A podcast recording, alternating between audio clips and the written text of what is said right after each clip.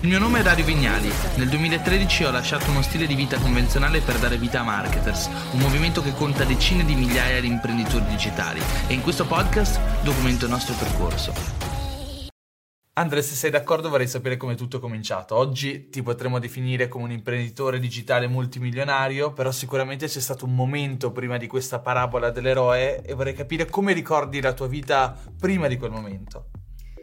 Sì, in realtà c'è stato un lungo periodo prima di diventare un imprenditore digitale, lasciare il lavoro dipendente e tutto il resto, però se dovessi cristallizzare il momento in cui ho realizzato che qualcosa doveva cambiare, ho questa immagine. 10 di sera, venerdì, sono a Milano nell'ufficio della società di consulenza in cui eh, lavoravo eh, siamo io, la donna delle pulizie e uno stagista che sta seduto qualche scrivania dietro di me. Eh, avevo un po' di mal di testa perché ormai erano 14 ore che stavo eh, lavorando. Sentivo lo sfarfallio delle luci al neon, non so se hai, se hai presente. Io ero lì che stavo preparando queste slide di cui non me ne fregava un cazzo. E e nel frattempo pensavo, ma è questa la mia vita? Cioè io ho studiato per 5 anni, ho fatto l'ingegnere, ho studiato ingegneria per 5 anni e sono qui a fare delle slide alle 10 di sera del venerdì sera in questo ufficio, con questa luce artificiale, in questo ambiente asettico. Eh, mi sentivo come se fossi in gabbia, mi sentivo un po' schiavo dell'ufficio. Non era la prima volta che facevo degli straordinari e probabilmente non sarebbe stata neanche l'ultima però sentivo proprio questo senso di oppressione e dall'altra parte avevo iniziato eh, a leggere da qualche mese le storie di questi imprenditori mm. digitali, di questi blogger, no? che grazie ad internet, siamo intorno al 2007-2008, giusto per inquadrarti il periodo, eh, leggevo di, le storie di questi blogger americani che grazie al loro blog, scrivendo di cose di cui erano appassionati, riuscivano a guadagnare delle cifre pazzesche, non so, 50.000 dollari al mese, che all'epoca mi sembravano tutti i soldi del mondo. Ma quello che mi attirava più delle cifre in sé, che naturalmente fanno gola a tutti, eh, era proprio questo senso di libertà.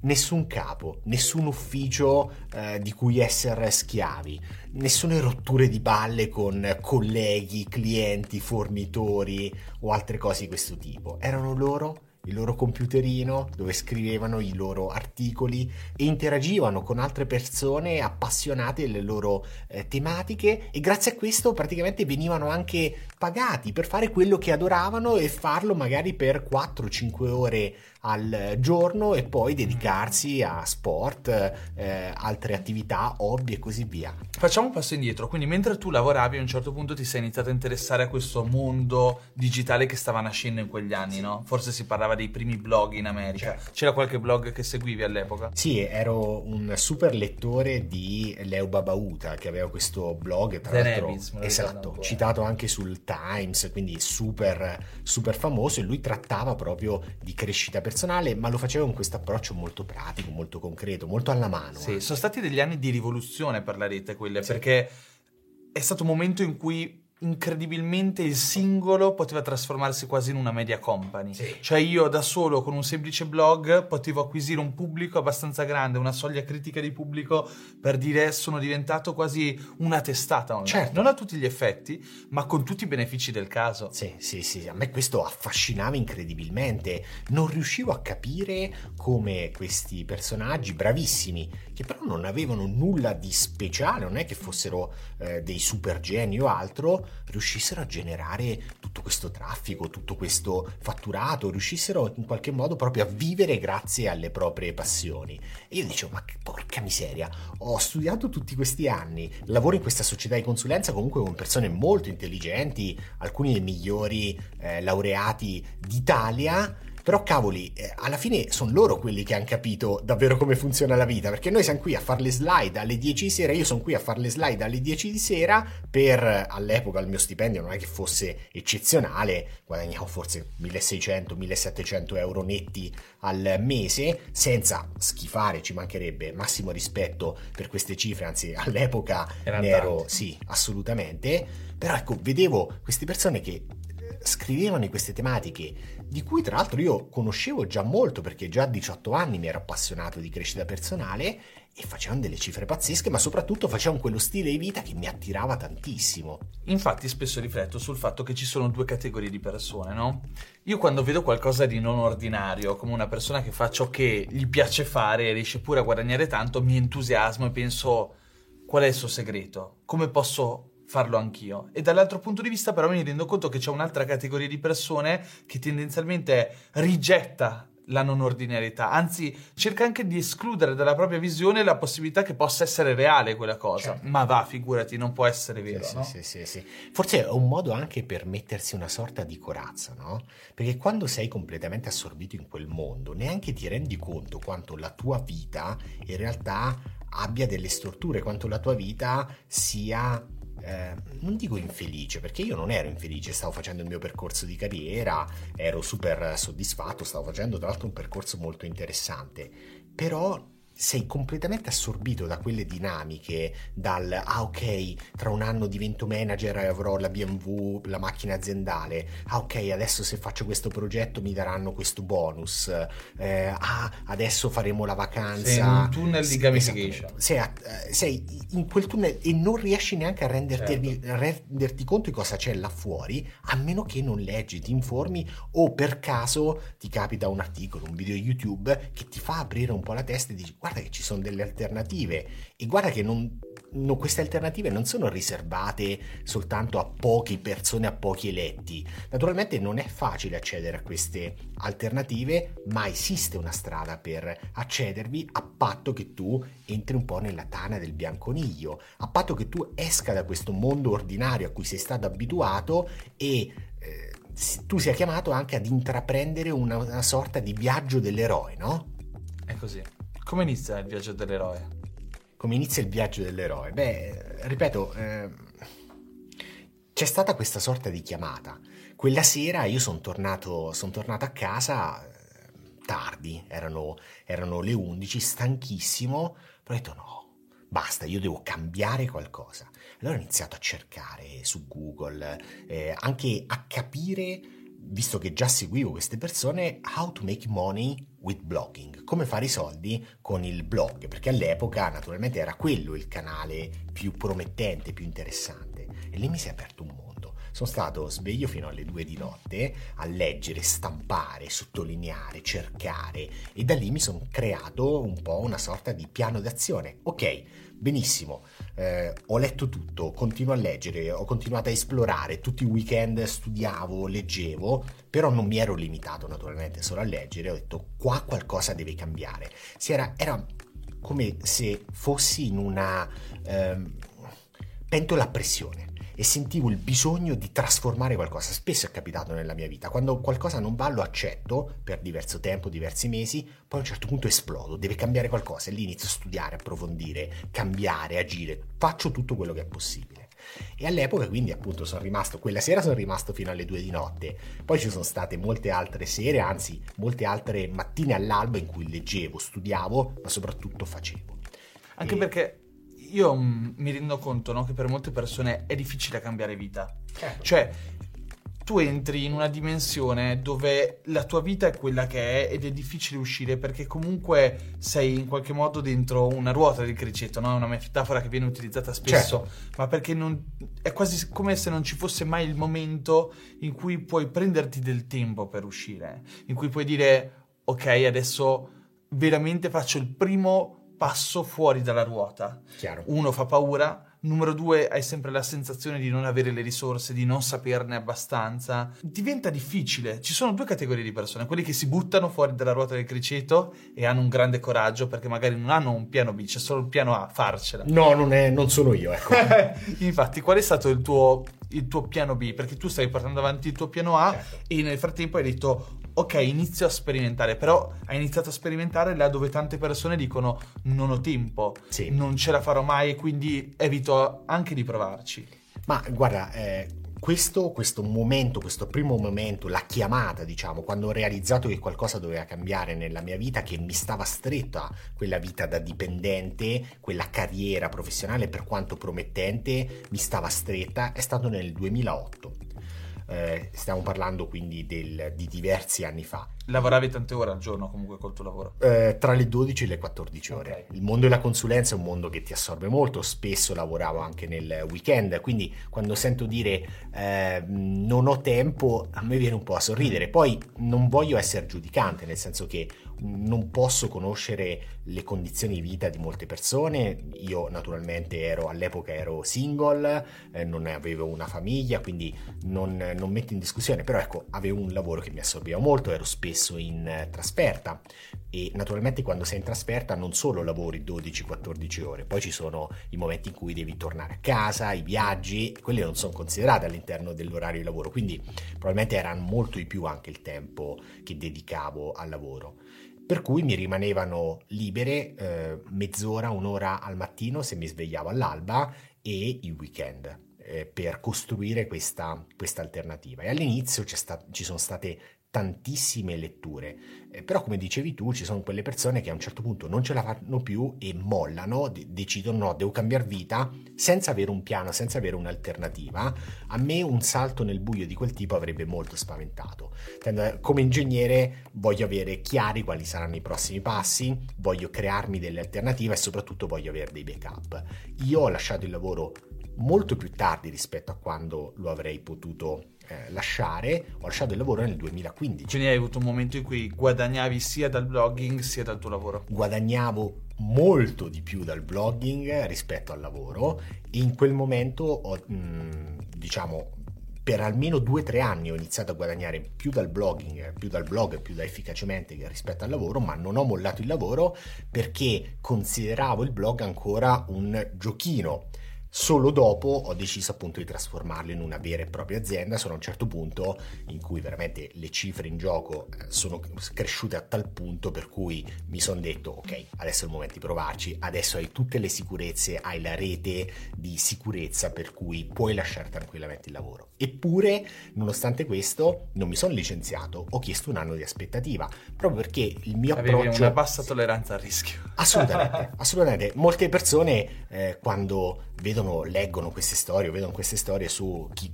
lascia il lavoro da dipendente per trasformarsi in imprenditore, pensa a, a queste persone super coraggiose, a delle persone no, io non potrei mai fare quella cosa perché ho troppi impegni, ho il mutuo, ho la famiglia, eccetera, eccetera. Ecco, io ero veramente iper attento, iper eh, poco predisposto al rischio e ho fatto proprio un piano molto definito per cui avrei lasciato il lavoro solo dopo aver costruito una certa eh, zoccolo duro di risparmi, solo dopo aver raggiunto determinati obiettivi con, con il blog e a quel punto, nonostante questo, ho chiesto un anno aspettativa, in quell'anno aspettativa ho continuato a far crescere efficacemente e allora a quel punto ho certo. lasciato il lavoro. Però stiamo parlando di 2015, quasi sette anni, sei anni e mezzo dopo aver fondato il blog. Wow. Vedo due scenari possibili per le persone che ci stanno ascoltando. Coloro che hanno già una professione, magari sono dei liberi professionisti, sono degli esperti, eh, sono dei consulenti e questa è tutta una categoria di persone che secondo me già è predisposta e ha gli strumenti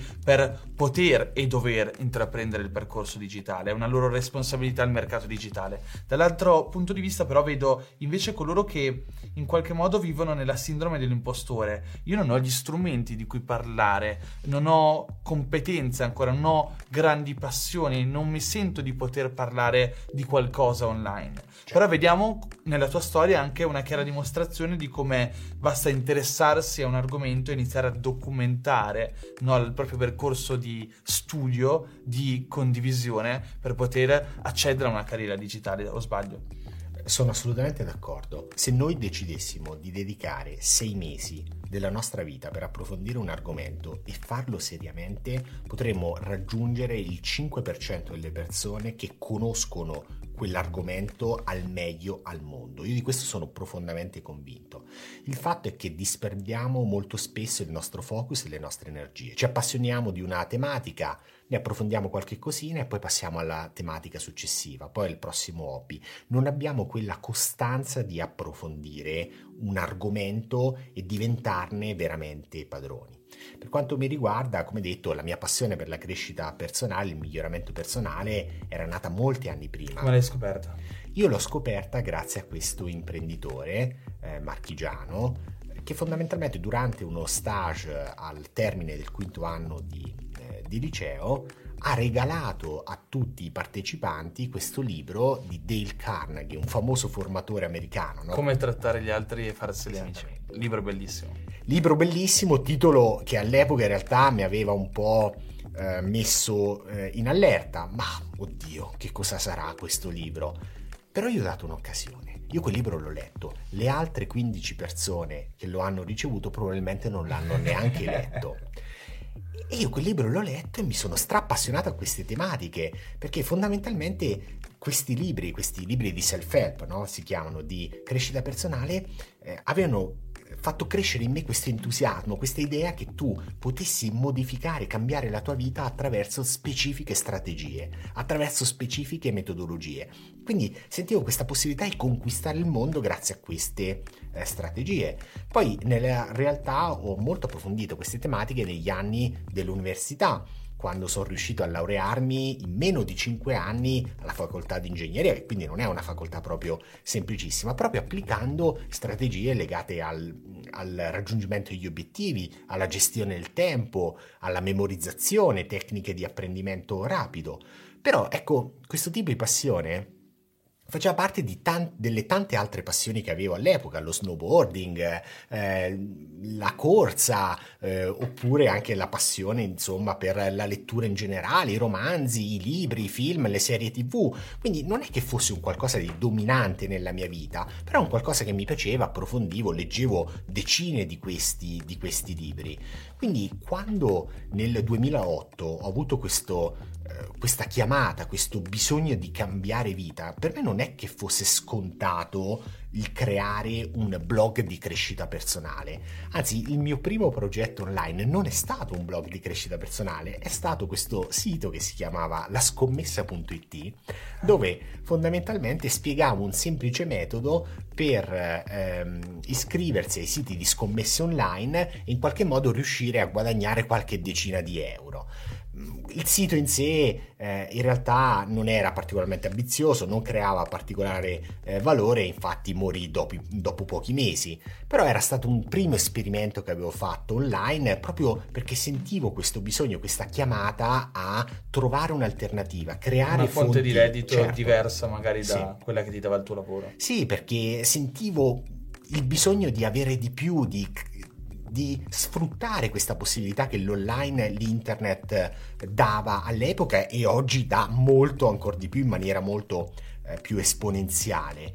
Eh, però ecco, non ero andato da nessuna parte, avevo fatto questi esperimenti, sì, ho detto vabbè, faccio faccio qualche test e naturalmente non, non, avevo realizzato nulla e quindi quando sentivo queste storie persone guadagnavano tantissimo ero un po' scettico, pensavo sì vabbè avranno avuto fortuna oppure eh, beh facile nel Classico. mercato americano, nel mercato, nel mercato inglese. Quando ho deciso di affrontare invece il tema in maniera più seria, proprio perché sentivo questo dolore, questo pain di dover cambiare vita, di dover dare una svolta, di sentirmi in gabbia, lì mi sono impegnato molto di più eh, e a, quello lì è stato anche, c'è stato proprio un momento diciamo eh, che è ancora fisso nella mia memoria è quello in cui ho registrato il dominio efficacemente.com però per diverse settimane ho riflettuto su quale sarebbe stato l'argomento di questo blog. Ero abbastanza convinto dell'idea di creare un blog perché scrivere mi era sempre piaciuto e il blogging appunto era un qualcosa che stavo vedendo crescere molto negli Stati Uniti e anche in Italia stava arrivando.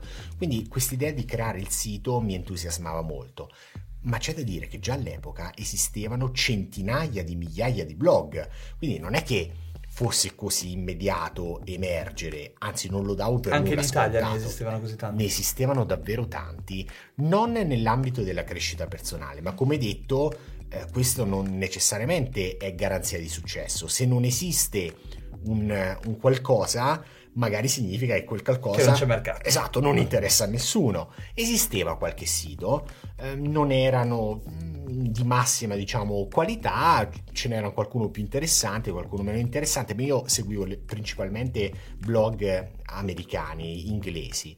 Fatto sta che appunto eh, in quel momento ho deciso che qualcosa doveva cambiare, ho iniziato appunto a appassionarmi al blogging come creare blog di successo ed è lì appunto che è iniziato il mio percorso, il mio viaggio di scoperta. Ti sei mai sentito mm, quasi in difetto nel parlare di qualcosa eh, su cui magari non eri laureato. Certo. Hai mai avuto la sindrome dell'impostore? Ti Tantissimo. sei mai chiesto, ma io come posso parlare di un argomento sì. che magari non sembra essere il mio? Sì, considera che io all'epoca avevo 26-27 anni, quindi ero piuttosto giovane e quello che mi dicevo ogni volta che iniziavo a scrivere un articolo era sì, ma tu chi sei per insegnare agli altri come vivere? Cioè, non hai realizzato nulla, come puoi certo. insegnare queste cose? E quello che mi fu molto utile all'epoca è stato considerare me stesso, posizionare me stesso come un appassionato di crescita personale che condivide il proprio viaggio, che condivide i test che sta facendo su se stesso, sulla propria pelle, sulla propria vita e vedere cosa funziona, condividere certo. con i propri lettori quello che funziona. Quindi non posizionarmi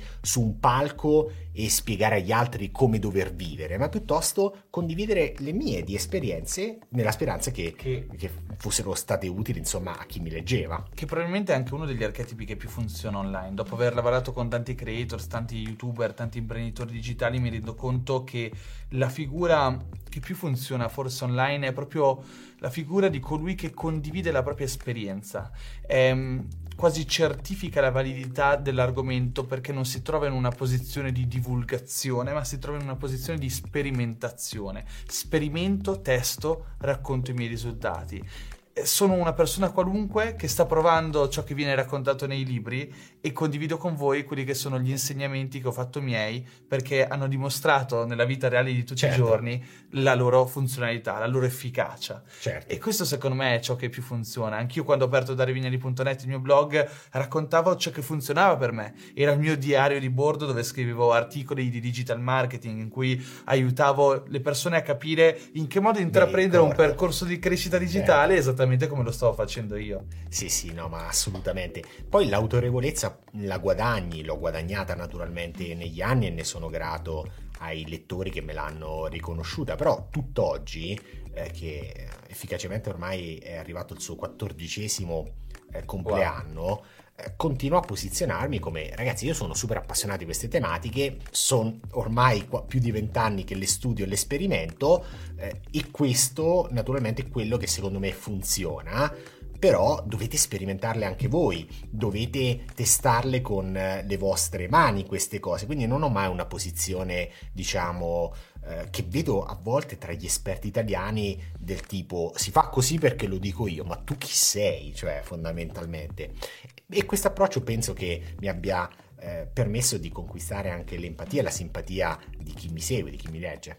Quindi mi sembra evidente che in realtà sia un percorso che sia per i professionisti sia per chi nutre una grande passione, che inizia a divulgarla, che inizia a raccontarla, che inizia a costruire un po' di influenza sul mercato certo. parlando di quell'argomento e magari anche attraendo talenti perché non è detto che poi uno debba essere un one man show. Efficacemente oggi vede sulle proprie pagine del proprio sito alcuni autori di rilievo, persone che hanno fatto grandi cose, che scrivono articoli assieme a te. Quindi vediamo anche come a un certo punto uno può aver costruito un progetto che porta in campo anche altri autori, altri creatori, altri sperimentatori che magari hanno anche maggiore autorevolezza. Ciò che mi chiedo è, ipotizzando di essere magari un appassionato, di essere un esperto, di essere un professionista, un consulente, in che modo posso muovere i primi passi in questa direzione? Come si fa a intraprendere una carriera o un percorso da imprenditore come quello che abbiamo intrapreso io e te? Io in realtà non vedo questa grande distinzione tra il semplice appassionato e il professionista o l'esperto, nel senso che eh, ci possono essere appassionati che, sono, che hanno una conoscenza anche tecnica di una determinata tematica, dall'altra parte ci possono essere naturalmente degli esperti che sono innamorati della propria professione, delle tematiche che trattano. Certo. Quindi l'amore per quello che si fa secondo me è indispensabile, soprattutto se si vuole avere successo online, perché avere successo online significa prevedere necessariamente un periodo in cui nulla accade, però molto, dobbiamo produrre molto, dare tantissimo valore gratuitamente, spesso, e nulla sembra accadere. E se non abbiamo una Ricordo passione, certo, la famosa valle della disperazione, no? E se non abbiamo una sincera passione e interesse per certi argomenti, a un certo punto molliamo. Quindi secondo me la passione è un ingrediente essenziale sia che si tratti di un hobby, come lo era per me all'epoca la crescita personale, poi è diventata la mia professione, sia che si tratta di una professione vera e propria perché senza quella passione non riusciamo poi a mm, portare avanti un progetto online, perché un progetto online, a differenza di un lavoro classico, a differenza di altre tipologie di progetti, è un tipo di progetto che per lungo tempo, mesi, se non addirittura anni, ci dà zero feedback. Non abbiamo un fatturato, eh, probabilmente all'inizio non abbiamo un pubblico, eh, non ci fila nessuno se non eh, la nostra ragazza e qualche nostro parente, quindi abbiamo zero feedback che ci fanno capire se stiamo andando nella giusta direzione. Senza passione, senza un interesse forte per una tematica, per la tematica di cui parliamo, difficilmente riusciamo ad emergere. E poi la passione per questa tematica, l'amore per questa tematica ci aiuta anche ad approfondire, ad andare avanti quando gli altri, i nostri competitor, a un certo d'accordo. punto si fermano. Assolutamente Quindi, d'accordo professione o hobby, la passione è indispensabile. Sono super d'accordo con tutte queste argomentazioni, però viene anche da credere che la passione non basti. Nel, mio, nel tuo caso, sicuramente oltre a una buona dose di passione, c'è stato anche un grande sforzo e un grande impegno a capire quelle che sono state le strategie che ci hanno portato dove siamo oggi. Quindi magari forse è venuto il momento di parlare un po' di strategia. Eccoci, parte 2. Riprendiamo un po' da dove ci siamo lasciati. Ci siamo lasciati parlando di strategia e di quelli che sono stati i primi passi che hai intrapreso per arrivare dove sei oggi. Quindi cercherei di definire per chi ci sta ascoltando quelli che sono stati forse gli aspetti strategici più importanti durante questo percorso che ti hanno consentito di produrre i primi risultati. Certo. Banalmente un messaggio che vorrei dare è che a 25-26 anni io non è che avessi una grandissima strategia Fortunatamente però ho fatto una cosa giusta e ho evitato di farne una sbagliata. Quella che ho evitato, l'errore che ho evitato sicuramente è stato quello di disperdere il focus.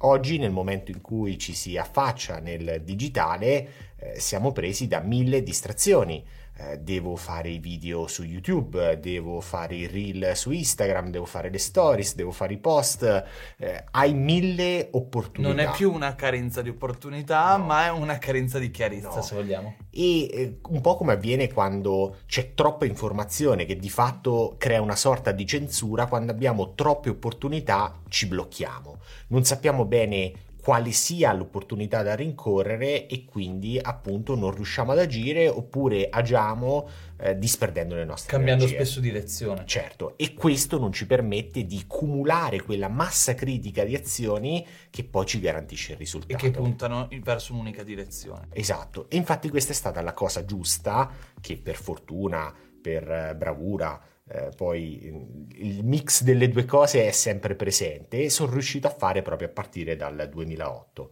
Una cosa che mi era chiara vedendo questi blogger americani, questi riferimenti, perché ho sempre avuto comunque dei mentori, loro non lo sapevano, però erano delle figure che io in qualche modo emulavo, rappresentavano per me un riferimento, rappresentavano quelle persone che erano al capitolo 2, alla pagina 10 del loro percorso, io invece ero alla pagina 0, all'introduzione. E quindi cercavo di capire cosa stessero facendo, come lo facevano e una cosa che notavo era la costanza con cui producevano contenuti nello specifico la costanza con cui pubblicavano i loro articoli, sempre di elevata qualità. Quindi la cosa giusta, appunto, che ti dicevo, che penso di aver fatto e che ha fatto la differenza a quell'epoca, era stata impegnarmi a scrivere almeno 500 articoli prima di decretare il successo o la morte di efficacia. Ad oggi quanti ne hai scritti di articoli? Ad oggi siamo a 623. Quindi il primo milione è arrivato prima dei 500 articoli. Sì, sì, sì, sì, mm, sarà arrivato dopo 150, 100, 170, però quella cifra, quei 500 articoli, che anche all'epoca per me era una cifra eh, esagerata, in realtà nasceva proprio dalla lettura di questo articolo. Adesso non ricordo benissimo l'autore, probabilmente sempre lo stesso Leo Babauta o Steve Pavlina, eh, che all'epoca appunto eh, suggerivano questo approccio eh, se ti devi impegnare in qualcosa, se vuoi realizzare un obiettivo, non impegnarti a portarlo avanti per un mese, due mesi, no? i famosi buoni propositi di inizio anno, no, impegnati a portarlo avanti per cinque anni, certo. impegnati a portarlo avanti per dieci anni e se nel momento in cui prendi questo impegno ti spaventi o capisci che non ti piace, che non ti va, forse non è un impegno che devi prendere. Sulle cose che vuoi sposare, soprattutto se rappresentano un cambio di carriera, un cambio di vita importante, devi essere disposto ad impegnarti per almeno 5-10 anni. Non, ah, faccio una prova. Poi magari il risultato arriva prima, però è, la decisione va proiettata nel lungo periodo. Perché prendere quella decisione, quell'impegno così a lungo termine, cose su cui non siamo più abituati come società, ci porta a fare una trasformazione proprio di mindset. A quel punto non sono in ansia di ottenere risultati dopo qualche settimana, ho preso un impegno a 5, a 10 anni, quindi se i risultati arriveranno dopo un anno, fantastico, ma io mi sono impegnato per 5 anni. Sai cosa vedo oggi? Che la maggior parte delle persone si impegnano su ciò che è più facile, sulla cosa più semplice possibile, certo. ad esempio pubblicare tutti i giorni, una volta al giorno su Instagram, sui social, sì. e non si rendono conto che è ciò che fanno tutti e solitamente solitamente ciò che fanno tutti è ciò che porta troppo poco in termini di risultati. Ma soprattutto sai eh, cosa penso al riguardo? Eh, quindi, ripeto, il primo passaggio proprio mentale a livello di mindset è stato ok, mi impegno a lunghissimo termine e lunghissimo termine significava proprio 500 articoli. Ma soprattutto perché ho scelto di impegnarmi sul blogging? Perché all'epoca, ma anche oggi, il blogging come eh, un canale YouTube ha delle caratteristiche fantastiche. Un articolo che tu scrivi oggi, se è un buon articolo, se riesce a posizionarsi, se è un articolo che risponde a delle esigenze chiare, come un video su YouTube, può generare frutti per 5, 6, 7 anni.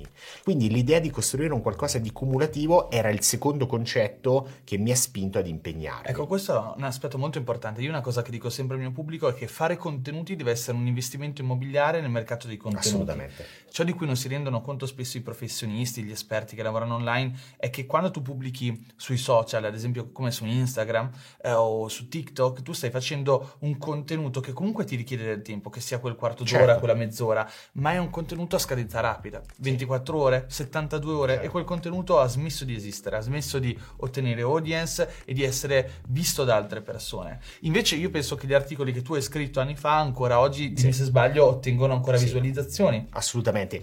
Quel, quei 500, ormai sono 620 articoli, cumulativamente, anche se ci sono articoli che magari fanno 2-3 visite al giorno, tutti insieme, perché poi ce ne sono altri che ne fanno 2000 invece al giorno, tutti insieme generano milioni di visite. Oggi siamo a 6 milioni di visite all'anno, ma proprio perché c'è questo effetto cumulativo. E rendiamoci conto di una cosa, quelle 6 milioni di visualizzazioni le fai anche se tu per questa settimana non pubblichi nuovi articoli. Assolutamente. A differenza di chi invece diventa schiavo dei social media, di Instagram, di Facebook, di LinkedIn, eccetera. E che cosa fanno queste persone? Ogni giorno devono pubblicare perché se non pubblicano per due giorni smettono di esistere e si sviluppa la cosiddetta fear of missing out, la paura di non essere presente nel mercato, di perdersi qualcosa. Non pubblico, dunque non esisto. Certo. Questa cosa a me fa impazzire, no? Ma guarda, considera che naturalmente nel 2008, quando ho iniziato, eh, il peso dei social era molto più eh, basso. All'epoca era nato. Era una fortuna. Sì, assolutamente. Almeno è psicologicamente. Stata, è stata una fortuna, è stata una fortuna perché era nato eh, Facebook nel 2004, se non sbaglio, o nel 2006, adesso non vorrei dire una cavolata. Era già arrivato in Italia, ero stato tra i primissimi iscritti, però non c'era quel peso che oggi hanno i social. Quindi, ripeto, è stata una fortuna. Però io fin dagli inizi, fin dal 2009-2010, quando efficacemente naturalmente ho iniziato ad avere una presenza, e mi sono iscritto anche con la pagina di Efficacemente su Facebook, a un certo punto ho capito questa cosa. Eh, io ero un dipendente all'interno di questa società di consulenza e quindi dovevo produrre per questa società di consulenza per avere uno stipendio. Ad un certo punto, guardando le dinamiche dei social da questo punto di vista, ho avuto l'impressione fin dagli inizi che eh, molte delle persone che hanno investito invece tutto sui social di fatto erano diventati degli operai di Mark Zuckerberg che producevano contenuti per Mark Zuckerberg in cambio di visibilità, lo stipendio, ma nel momento in cui smettevano di produrre contenuti scomparivano. Io conosco delle persone veramente lungimiranti, dei ragazzi giovani che anni fa hanno compreso che i social media sarebbero diventati un certo. business in qualche modo e hanno creato queste pagine tematiche dedicate alla psicologia, dedicate a tanti argomenti, pubblicando post di altissimo valore, mettendoci anche dell'impegno, che poi queste pagine effettivamente li hanno portati al successo fino a un certo punto, fino a che non è cambiato l'algoritmo. Certo. E queste persone quello che non hanno capito, non hanno compreso è che devi possedere il traffico, devi possedere il pubblico, devi avere degli asset dei canali tuoi che in qualche modo non dipendano dall'algoritmo. La tua capacità di raggiungere il pubblico, il tuo pubblico che ti sei costruito non deve dipendere da un algoritmo. E quindi ad esempio non hanno mai costruito una newsletter. Quello infatti è stato il grande passaggio che ha fatto anche la differenza per efficacemente. Devo ammettere che non ho creato una newsletter subito, la newsletter è arrivata un paio d'anni dopo, quindi è nato prima il blog in cui pubblicavo questi articoli con l'obiettivo appunto di avere questa massa di contenuti che cresceva ogni settimana perché io pubblicavo almeno una volta a settimana agli inizi addirittura eh, avevo un ritmo di due articoli a settimana più breve rispetto a quelli di oggi ma addirittura avevo quel ritmo lì. E poi dopo due anni proprio intuendo o meglio studiando continuando a studiare marketing online ho capito che dovevo avere un contatto diretto non filtrato da Google, dai motori di ricerca, dovevo avere un contatto diretto con i miei lettori, con i lettori più appassionati e quindi è nata la newsletter. Io ogni volta che faccio una consulenza con un professionista e cerco di aiutarlo a fargli capire quelli che sono gli step più importanti nel proprio lavoro, gli dico sempre la newsletter è la cosa più importante, perché tanto alla fine se andiamo a analizzare anche su tutti i nostri clienti, sì, quelli che sono i canali di ingresso della maggior parte delle vendite, che siano prodotti, consulenza, è quasi sempre la newsletter. C'hai un prodotto, c'hai qualcosa di nuovo, una novità, c'è qualcosa eh, che, di cui vorresti annunciare al tuo pubblico, mandi un'email, magari interessante, magari informativa, e il pubblico risponde. I canali non sono uno strumento di vendita efficace quanto una newsletter. Assolutamente, sì, io penso ai milioni di fatturato generati in questi anni da efficacemente, almeno l'80% è stato generato grazie ad un nostro lettore o cliente appunto che ha cliccato su un link di una nostra email. Quindi su questo non, non ho, più, non ho nessun dubbio al riguardo. Quindi per rispondere alla domanda che mi facevi qualche minuto fa, Dario, la differenza, la strategia che c'è stata dietro. Se c'è stata una strategia, sicuramente ha un nome, costanza, la capacità di rimanere costanza, quell'impegno a lungo termine che ti dicevo, quel dire ah, lo porto avanti almeno per 500 articoli, quella è stata la gr- grossa differenza perché tante volte vedo professionisti o altre persone che provano a creare questi progetti e dicono "Ah, ci provo" faccio questa cosa, vediamo un po' come va. Ecco, quell'atteggiamento, quel, quell'essere mezzi impegnati e mezzi non, eh, secondo me eh, non funziona non funziona, devi buttartici tutto. Poi non è detto che funzionerà, non è naturalmente non, non solo questo determina, determina il successo. Quei 500 articoli devono poi eh, creare un impatto sulle persone che li leggono, non possono essere 500 articoli scritti male, però l'impegno a lungo termine secondo me ha fatto un'enorme differenza anche rispetto ad altri progetti che avevo fatto prima e che erano falliti. Quindi scegliere il giusto focus quindi scegliere la cosa giusta su cui certo. concentrarci perché anche uno che sceglie di pubblicare tutti i giorni sui social magari sì, può essere costante però non funziona per quel motivo certo. unito alla costanza focus sulla cosa giusta costanza nel non uscire dal binario sì. e dal percorso che si è scelti eh, ti voglio chiedere una cosa, come è cambiata la tua vita oggi? Cioè è facile immaginarsi che in qualche modo raggiungere fatturati milionari possa stravolgere la propria vita. Molto certo. spesso ci immaginiamo eh, una vita eh, quasi patinata nel momento in cui proiettiamo noi stessi in una realtà in cui magari eh, guadagniamo molto di più di quello che guadagniamo oggi. Però poi alla fine quello di cui mi sono reso conto anch'io è che arrivi lì e sì, c'è una presa di consapevolezza. Avere più soldi ti apre più opportunità, in un certo senso ti dà dei vantaggi, ti permette di crescere ancora più velocemente. Non per questo ti regala la felicità. Cioè, no, la felicità no. è uno stato che in qualche modo uno deve ricercare ogni singolo giorno nel proprio presente nello stato in cui si trova.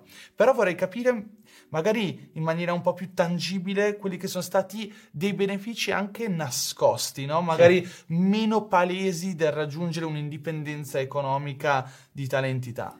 Ma eh, sul tema, il tema soldi, mm, naturalmente ho sviluppato negli anni un buon rapporto con i soldi. In Italia spesso sul tema soldi lo noto, c'è una sorta, sì. non saprei come dirti, però mh, c'è proprio un blocco psicologico sì, sì, sul tema dei soldi. Vero. Io non ne sono ossessionato, per me i soldi sono uno strumento di libertà, il vero obiettivo è la libertà quello che a me pesava tantissimo era sentirmi in gabbia, non poter avere la padronanza, non essere padrone del mio tempo, non essere padrone delle azioni, delle attività che svolgevo ogni giorno, il dover lavorare su delle cose che non ritenevo fondamentali, che, non, in, che in nessun modo avevano un impatto. Quindi per me l'ossessione è devo poter dedicare le mie energie, il mio tempo, la mia intelligenza, eh, quindi le, anche le energie mentali su qualcosa che aiuti le altre persone e aiuti naturalmente me.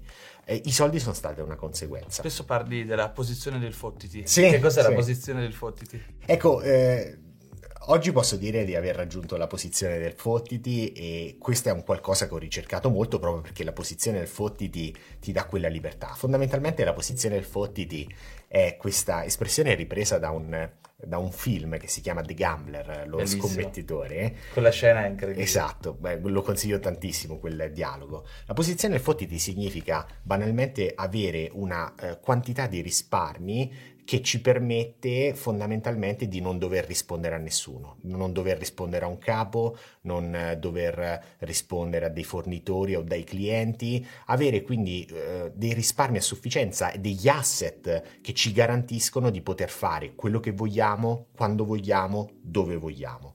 Questa è la posizione del Fottiti. Che poi ci sono diverse posizioni del Fottiti certo, nel corso della vita. Ad diversi esempio, stadi. Certo, c'è colui che magari ha una resa finanziaria talmente alta del proprio capitale che può permettersi neanche di lavorare, certo. no? Però un'altra posizione del Fottiti è ancora più più bassa, però comunque insomma è molto importante, è potersi scegliere i clienti. Cioè, sì. Cioè, per me questa è una cosa molto importante. Io se, se ho un cliente che mi rovina la vita, mi dà fastidio, interrompe la mia felicità, la mia serenità quotidiana, con cui magari non vorrei mai andare a cena, ecco, quello è un cliente che preferisco perdere che acquisire. Certo. Quando sono arrivato alla mia prima posizione del Fotiti è stato proprio il momento in cui ho detto, oh, quest'anno tagliamo tutti i clienti che non ci piacciono e ci teniamo solamente i clienti con cui siamo felici di lavorare, no? Dico Chiaro.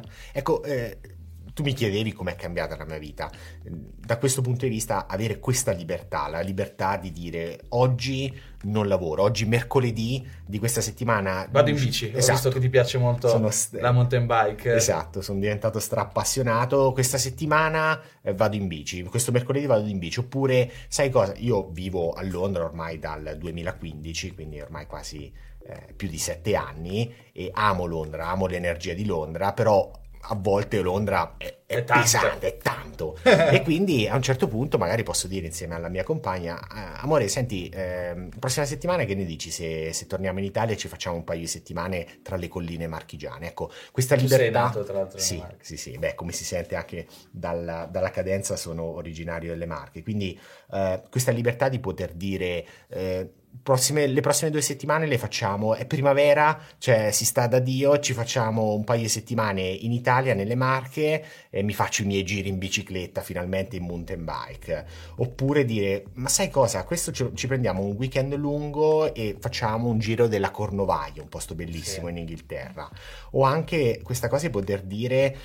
Eh, sai, ho dormito veramente male questa notte. Oggi pomeriggio me lo prendo un po' di relax e poter staccare avere questa libertà, avere la libertà eh, di mh, mm, poter toglierti anche qualche sfizio. Io onestamente non spendo tantissimi soldi, pensa che non ho una macchina, non ho una casa, però e, lì non perché non me le possa permettere, ma proprio perché eh, avere una casa, avere una serie di impegni in qualche modo ti vincola.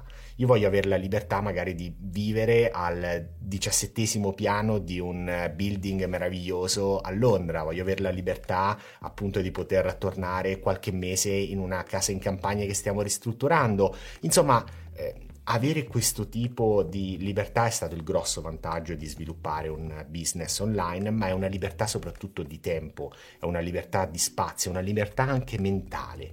Naturalmente ci sono i periodi impegnativi, anche eh, per efficacemente, quando abbiamo dei lanci di importanti prodotti. Comunque ho un team a cui rispondere certo. e l'aver creato un team mi ha responsabilizzato. All'inizio era un one man show, facevo tutto da solo, organizzavo tutto da solo con tutti i benefici e i malefici del caso. Oggi ho un team di sette persone a queste persone io devo rispondere, mi sento responsabile nei loro confronti. Quando è scoppiata la pandemia eh, mi sono sentito molto responsabile nei loro confronti. In nessun caso c'è stato un abbassamento degli stipendi o un'altra riduzione. Eh, sentivo, eh, anche se eh, non so se ricordi, all'epoca non si sapeva bene cosa sarebbe accaduto e in generale con tutti questi stravolgimenti che stiamo vivendo è difficile no, come tra, I volumi di vendita per un periodo sono anche scesi comunque nel sì, nostro settore. Esatto. E io in quel caso mi sono sentito molto responsabile, quindi non è che c'è una totale libertà irresponsabile, c'è una libertà responsabile, cioè la possibilità di lavorare dove vuoi, quando vuoi, sulle cose che vuoi o anche con le persone che vuoi. Noi abbiamo sviluppato ormai un'amicizia da, da diversi anni e ti ricordi quando qualche mese fa ti ho detto, eh, ti ho proposto di sviluppare questo nuovo progetto insieme. Tra l'altro per chi ci ascolta sotto trovate il link in descrizione, se siete degli esperti, dei professionisti vi potrebbe interessare. Esatto, proprio per raccontare un po' eh, questo percorso, come si passa dall'essere dipendenti ad imprenditori gi- digitali, come si passa dall'essere professionisti a imprenditori digitali. Eh, io se, se, dovessi pensare all'epoca quando ho pensato sì, ma lo faccio da solo o lo faccio con qualcun altro? Cavolo, lo faccio con Dario, perché hai questa possibilità di scegliere. Ecco, libertà. Libertà è stato il grosso vantaggio di questo, di questo passaggio. E All'epoca io non ero infelice, mi sentivo in gabbia, però era una gabbia che mi ero scelto io. E penso che molte persone si scelgano le proprie gabbie. Volevo fare carriera, avevo un cert- una certa ambizione, eh, ero cresciuto all'interno della facoltà di ingegneria proprio con questa ossessione della carriera, diventare manager in una grande azienda, diventare, eh, diventare consulente di direzione e poi appunto manager. E lo sono diventato, mi sono tolto quello sfizio però ripeto, sentivo questa gabbia. Non ero infelice, ero sul percorso che mi ero dato da diversi anni, ma mi sentivo in gabbia. Oggi mi sento libero, ci sono giorni in cui sono stanco, ci sono giorni in cui eh, il lavoro è impegnativo, però è qualcosa che mi sto scegliendo io con tutto il cuore e questo fa un'enorme differenza. Mm. Tra l'altro parlavamo poco tempo fa, riguardano anche la bellezza del viaggiare nel momento in cui non viaggiano tutti quanti. Il periodo peggiore per viaggiare è luglio-agosto, tutto costa di più, c'è un sacco di gente in giro, eccetera. Per me uno dei grandi vantaggi del remote working è proprio quello del poter dire parto quando non lo fa nessuno e certo. ho prezzi più bassi, vado in posti dove c'è meno gente e comunque posso anche continuare a lavorare da remoto. Sì. Noi oggi siamo in più di 50 persone, marketers, però non abbiamo uffici ed è stata una scelta anche per approfittare no, di questo nuovo certo. modo di intendere il mercato imprenditoriale e digitale. Guarda, su questa cosa ti aggiungo solo questo. Eh, io per tanti anni ho seguito un ritmo che secondo me è tipico di molti ragazzi della mia generazione, io sono degli anni 80, sono nato negli anni 80, quindi un millennial. Eh, c'è questo ritmo del studi all'università e hai gli esami fino a metà luglio, quindi puoi fare le vacanze solo ad agosto. Inizi a lavorare e puoi fare le vacanze solo ad agosto o, alle, o diciamo durante le vacanze natalizie, soprattutto lavori lontano da casa. Io sono originario delle Marche, ho lavorato certo. a Bologna, ho lavorato a Milano e naturalmente c'è proprio questa transumanza no? durante il periodo natalizio, quindi i treni strapieni quando oh, torni per le vacanze natalizie. Sì.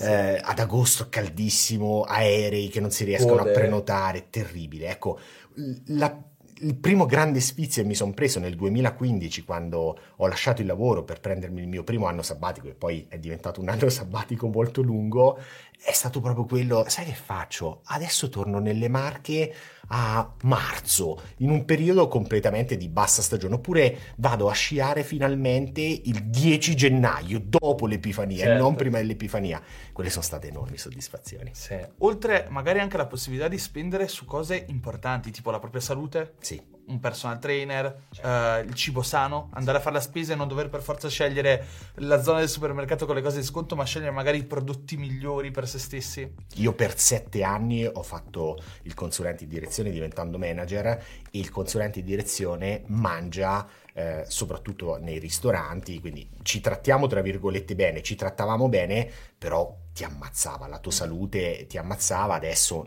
tendo a mangiare molto di più a casa, eh, preparando i miei cibi o facendomeli preparare, quindi c'è molta più attenzione anche da questo punto di vista. Un'altra cosa che a me ha sempre fatto impressione da un certo punto di vista è che più ottieni successo, più avrai successo nel momento in cui impari a investire in maniera intelligente. Certo. Cioè, nel momento in cui ho iniziato a guadagnare i primi soldi, ho sempre investito ad esempio in formazione, in consulenze, in uh, accessibilità a persone che magari avevano già fatto quello che io desideravo fare. Anche l'altro giorno qua in montagna, mentre siamo qua assieme, sono andato a fare una camminata, stavo ascoltando un podcast di una persona che mi, mi piace molto ascoltare e um, a un certo punto del suo podcast ha citato un prodotto, ho aperto il telefono, l'ho comprato immediatamente, anche se costava qualche centinaio di euro. Ed è una cosa che ora do per scontata, ma comunque accedere alla migliore formazione, alle migliori informazioni, al miglior cibo, al miglior allenamento, alla possibilità in qualche modo di progredire più velocemente, ovviamente ti fa accelerare, ti fa crescere più velocemente. Certo. E quindi magari stai meglio dal punto di vista della salute, stai meglio dal punto di vista delle relazioni, stai meglio dal punto di vista della crescita professionale per me la formazione, la crescita personale è stata una grande differenza nella mia vita. Fin dai 18 anni, da quel famoso primo libro eh, che mi regalarono, ho sempre investito nella formazione. All'inizio ho investito tanto tempo, nel senso che leggevo tantissimo, però in termini di esborso finanziario spendevo in, in libri, certo. qualche centinaio d'euro all'anno. Poi ho imparato a investire anche in termini monetari con corsi di formazione avanzati, corsi online, videocorsi, corsi dal vivo negli Stati Uniti, all'estero in generale e ho continuato a investire perché ecco l'asset più importante su cui possiamo investire siamo noi stessi, la nostra capacità di crescere, le nostre competenze, perché quell'asset non te lo può portare via nessuno, non te lo possono portare via gli stravolgimenti economici, non te lo possono portare via gli stravolgimenti geopolitici, è il tuo asset, te lo puoi grazie a queste competenze, facendo crescere continuamente la tua mente, il tuo corpo, puoi veramente accedere a delle possibilità a cui altre persone non possono accedere. Sì. Tra l'altro, parlando di formazione, visto che entrambi lavoriamo nella formazione, entrambi ci siamo formati tanto, eh, magari vorrei anche capire il tuo punto di vista sulla formazione, perché è una tematica, se vogliamo, eh, spinosa da un certo punto di vista. Ora c'è tutto un fenomeno di persone che magari insegnano ciò che non sanno fare, cioè insegnano ciò che non fanno, ehm, oppure c'è tutto un, un, anche uno squadrone di persone che comprano i corsi e non li seguono, e poi c'è tutta un'altra parte di persone che magari non acquistano i corsi perché dicono tanto non ho il tempo di seguirli e non lo seguirò mai, no? Oltre poi magari ai famosi corsi a 7 euro su Udemy. E, e tutto questo crea una sorta di fallacia nel proprio percorso di formazione. Io lo vedo spesso, corsi su Udemy li compro e neanche li seguo perché non so che autorevolezza ha il docente, non so esattamente certo. dove mi porterà quel percorso, non so se è studiato veramente bene da persone che hanno intrapreso quella specifica strada. Ho anche avuto la fortuna di approcciare la formazione in maniera metodica, cioè ci sono tante persone che comprano corsi e non li seguono. Io la prima cosa che faccio quando compro un corso è calendarizzare il tempo che impiegherò a studiare quel corso. Mi metto nel calendario necessario delle ore durante la settimana per studiarlo. E mi aiuta questa cosa ovviamente a vedere una crescita, a percorrere, no? intraprendere un percorso. La formazione è un lavoro. È un lavoro su se stessi, sulla propria carriera. E oltre a questo ho sempre prestato attenzione alla scelta delle mie fonti. Certo. L'insegnante, il mentore, il formatore non è tanto colui che ti dà l'informazione. L'informa- di informazioni è pieno il mondo, vai su Google e trovi veramente tante informazioni. C'è una metafora che faccio spesso che è quella del surf uh, quando tu impari a fare surf, puoi odiarlo o amarlo. Non tanto perché fa per te o non fa per te, ma perché magari inizi a fare surf, che secondo me è uno degli sport più difficili al mondo, magari nel posto sbagliato, certo. con l'insegnante sbagliato o senza l'insegnante. Entri in uno spot dove ci sono onde aggressive che ti si rompono in faccia, esci dall'acqua e dici non voglio mai più provare il surf nella mia vita. Chiaro. Se invece ti trovi in un contesto giusto con le giuste onde, con una persona che ti sa motivare, no? che ride nel momento in cui magari ti prendi le onde in faccia e non riesci, cambia completamente cambia la dinamica. Tutto. Secondo me la grande capacità di un mentore, di un formatore, è quello di farti provare determinati stati emotivi, del Certo, darti il 2080 è la cosa più importante in assoluto, indicarti la strada in termini di informazioni, di strategia, però dall'altro punto di vista anche saper percorrere con te quel percorso perché conosce bene quel percorso perché l'ha già fatto fare a tante persone, quindi conosce le obiezioni, conosce le dinamiche mentali, le resistenze, gli attriti, le frizioni che ci allontanano dal nostro percorso di crescita. Guarda, abbiamo iniziato questo discorso sulla formazione e ne sono felice perché io senza formazione la mia vita non sarebbe quella che è. Senza formazione io non sarei passato dall'essere un dipendente ad un imprenditore multimilionario. La formazione è quello che mi ha permesso di fare questo cambio di mindset, questo shift fondamentale ed è quello che ha creato tutto il resto, quello che mi ha permesso proprio di aprire la mente. Quindi per me la formazione è stata indispensabile. Per quanto riguarda eh, dove formarmi, io ho avuto un approccio molto semplice, tendo ad essere sempre eh, molto eh, netto eh, su quello che faccio, sulle decisioni che prendo, tendo ad essere molto deciso. Quando non me lo potevo permettere, la, la formazione doveva essere gratuita o a pochi euro, quindi libri o tantissimi blog, tantissimi contenuti gratuiti, YouTube, perché c'è tanto, però richiede tanto lavoro di selezione quando vai a studiare Vero. contenuto gratuito. Quindi è un costo, però un costo temporale più che monetario, non è, non, non è, non è del tutto gratuita quella formazione. Nel momento in cui me lo sono potuto permettere è stato il primo investimento che ho fatto e sono andato dai migliori non ho tempo da perdere con corsi mediocri, corsi discount, eh, con insegnanti mediocri. Quindi o gratis o il meglio. Questo è stato l'approccio che ho sempre seguito nella, nella formazione e non mi vergogno di dire che ho investito decine, se non addirittura centinaia e migliaia di euro in formazione, ma questo ha fatto un'enorme differenza. E parlo di formazione in tantissimi ambiti, dal personal trainer a corsi di formazione nel marketing online a corsi Credo di formazione. costava parecchio il tuo personal trainer all'epoca. Eh, sì, effettivamente i personal trainer a Londra diciamo sono, sono, abbastanza costosi. Tra l'altro all'epoca avevo ottenuto anche dei buoni risultati. Eh, però... lo ricordo. Sì, però dai, poi c'è stato quel piccolo intervento e adesso stiamo ricominciando comunque. Andre, io ti ringrazio, spero che questa storia sia stata di ispirazione come lo è da sempre per me e spero che lo sia stata anche per le persone che ci stanno guardando. Grazie a tutti. Grazie a tutti. Ciao. Ciao. E stop.